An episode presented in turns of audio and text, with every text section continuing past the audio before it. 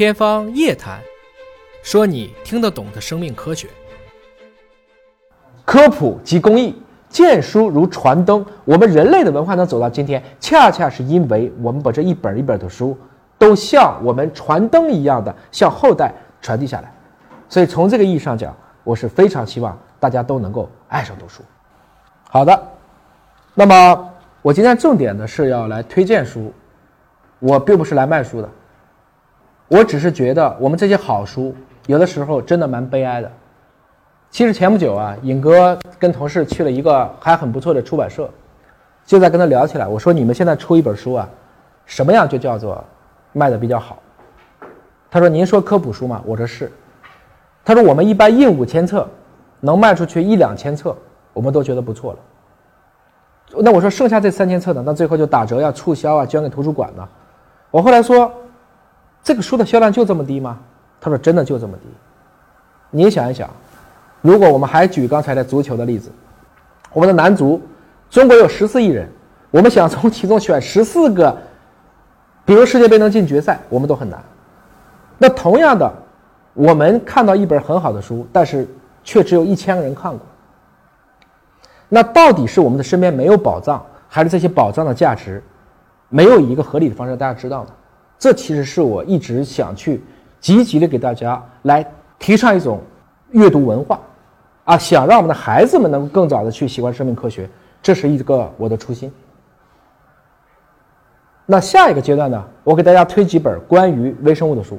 啊，我们先聊的就是关于肠道菌群的这些故事。肠道菌群的故事，哎，先推荐这一本，叫做《我包罗万象》啊。这个应该是讲，如果你想去看肠道菌群啊，这可能是迄今为止，或者不仅仅是肠道菌群。我们能看到的皮肤上的菌群呢，耳道的菌群呢，产道的菌群呢，包括你的肺，包括你的角膜上的菌群，这里都有涉及。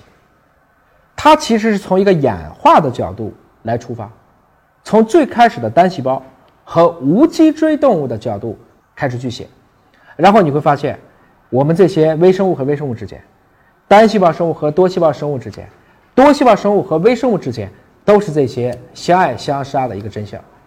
所以这本书的标题是用了沃尔特·惠特曼的那句名言：“我辽阔博大，我包罗万象。”这也是尹哥一直讲的。其实，你可以说我一直很孤单，这个孤单说的是 lonely，但是 you are never alone，你从来都不是一个人，是因为我们每一个人都是一个生态系统。尹哥和微生物其实是蛮有缘的。华大基因的董事长汪建。当年创华大的时候，从美国回来就是奔着微生物去的，率先研制出了关于艾滋病的指南试剂。所以尹格从入职华大以后，最开始接触的也都是微生物，包括两千零三年的非典到今天，华大人一起在全世界参与的这个新冠的抗疫。那在这个过程中，尹哥越来越多的一个感觉就是，微生物来到地球已经三十四亿年了，我们人类。真正统治这个地球，从农业时代开始算，差不多就是一万年左右的时间。所以理论上讲，我们是后来者。如果你非让我选一个地球之王的话，他一定不是人类，因为在人类之前，如果你了解史前史，你知道我们是经过了五次大灭绝，包括恐龙灭绝了，哺乳动物才有今天，才有了今天的这样一个地位。所以谁是地球之王？微生物才是地球之王。两千一一年，当华大参与到了欧盟的第七框架，就是研究一个人的肠道菌群之后，我们对于我们身体内的这些共生的菌群开始有了一个空前的了解，从而引起了我一个非常大的兴趣的关注。我开始明白以前我们很多解释不了的事情，现在慢慢的都有了答案了。比如说，如果两个人都吃一样的食物，一个人怎么吃都不胖，一个人可能喝点凉水都长肉。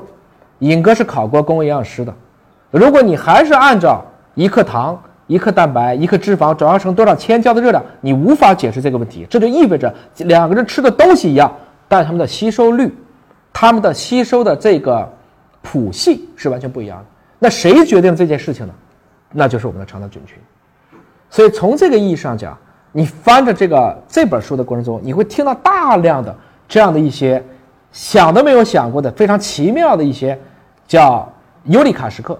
什么是尤里卡时刻？就是阿基米德自己在浴池里看到了他想出的浮力定律，当当时喊的那句话就叫尤里卡。这是在我们看很多科普书当中经常遇到的，就比喻在这一刻，哦，我悟到了，不是我知道了，知道是对已经的东西你明白了，悟到了是你又往前去认知了一步。所以你怎么能够去碰撞这么多大师的好的成果呢？选一本靠谱的书就非常重要了。这就是我给大家推荐的这本《我包罗万象》。那么接下来呢，我还会去给大家去看下一本书，就叫做。小宇宙，这个小宇宙呢，这个书还有个副标题啊，叫做《细菌主演的地球生命史》。尹哥最开始看的呢，也是中国台湾版的，当时它叫《演化之舞》。哎，您听一下这个词，我用的词是演化，而不是进化。evolution，evolution 这个词正确的翻译是演化，演化的意思是在于我没有方向，基因只有最适而没有最优。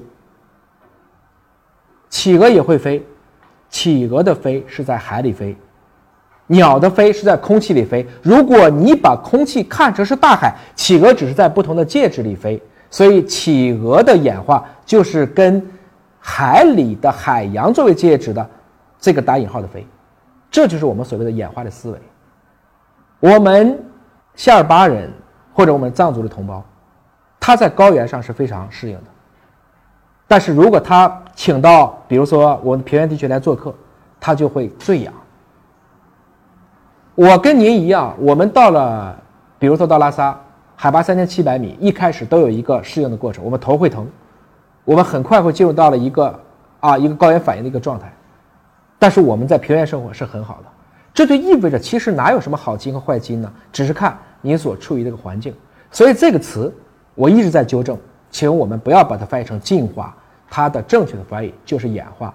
这个严复的天演论实际上是翻译的最准的。来，我带来了一本严复的天演论，大家看这个书其实很旧了，这个书啊一直是在檀香盒里放着的，所以它还有这个檀香的味道。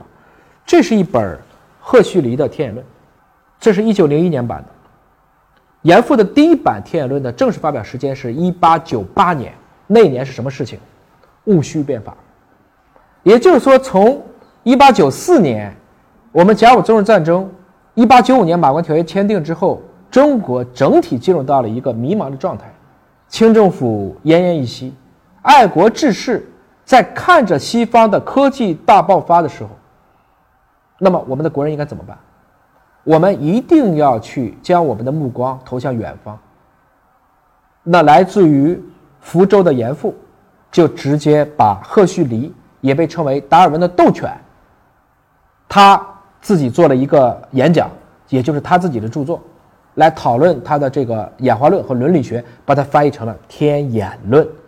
所以我带这本书呢，是告诉大家，像这样的一些看起来其实是已经很斑驳了、很旧的书，但反过来讲，在那个时代，严复的英语就这么好，严复就能那么样的信。达雅把 evolution 翻译成了演化，我们今天还叫进化，是不是？我们比一百多年前的严复其实还是道行低了点的。所以，我其实很痛心啊，因为尹哥现在到各个城市去，二手书店越来越少。当然，你也可以说我到网上，我到孔乙己啊，我可以去买。但实际上，去这样的一些二手书店去翻一翻，可能离开我们大概就几十年、上百年这个书籍。你其实会有一种穿越的感觉，就像在穿越一个时光的一个隧道。我其实并不希望大家都去，比如说我到一些现在做的非常好的这些书店，现在都已经不能叫书店了，是一个书店的综合体验体，呃，中书阁呀、成品呐，大家做都很好。但是我看到了各位俊男靓女啊，您去不是看书啊，您只是去那打一个卡，还有些书店直接给我标上网红打卡地，尹哥痛心呐。都已经到了藏经阁了，却不翻经书，仅仅告诉我老孙到此一游，您对得起这些书的先贤们的这些智慧结晶吗？其实书这个东西的普及，无外乎对中国来讲，六百年时间而已。古登堡在欧洲做出了印刷机，那是在十五世纪，我们才有方便的方式让书可以走到每一个百姓家。当时欧洲印的最多的书就是圣经，啊，这个时候大家发现，原来你神父瞎讲，圣经不是这么写的，大家所有的标准统一了，那它自然就能启发一系列的对过去不管是教会的一些想法，或者像哥白尼、像牛顿、像莱布尼兹、像这些哲学家们的书，才能够得以去扩展。所以今天我们可以很方便的拿到一本书，我们为什么不去碰这些古人的大脑？来去看一看，我们人类是怎样一步一步走到今天的呢？当大家都在讨论我这个白酒，我这个窖已经六百年了，那我想说，我们能不能把这六百年的书，其特别是好的传到了今天这些传世的书，也好好看一看呢？六百年的白酒是我们酒窖的君脉，而六百年的一本书是咱们中华民族的文脉。我更希望。我们在延续血脉的过程中，也能把这个文脉一起去延续。回到我今天讲的这本《小宇宙》，那它的这个读法其实是更加的轻松，跟刚才的那一本我包罗万象，实际上可以一个交相辉映。啊，它其实可以给我们几个很有意思的常识，比如说我们今天人类每一个细胞里都有一个线粒体，动物啊，植物细胞里每个里面都有一个叶绿体。那么线粒体和叶绿体到底是怎么来的？是我们细胞当中自然演化出来的，还是最开始有一个动物细胞遇到了一个线粒体，发生了一次吞噬作用，后来就形成一个共生呢？是有一个植物细胞遇到一个叶绿体，发生了一个吞噬的现象，也发生了一次内共生呢？如果我们最开始的这些多细胞的生命起源就来自于这样的一些内共生的作用，才造就了今天缤纷复杂的生物多样性的世界。你想想。我们生命的起源是多么的偶然，多么的奇妙，却又是多么的必然，多么的能引发今天大量的一个思考。那个可能没有演化出神经系统的，不管是细胞、单细胞、藻类也罢，细菌也罢，他们拿到了线粒体和叶绿体的那个祖先的时候，就等于说他看了一本很好的书，把它放到了你的大脑里。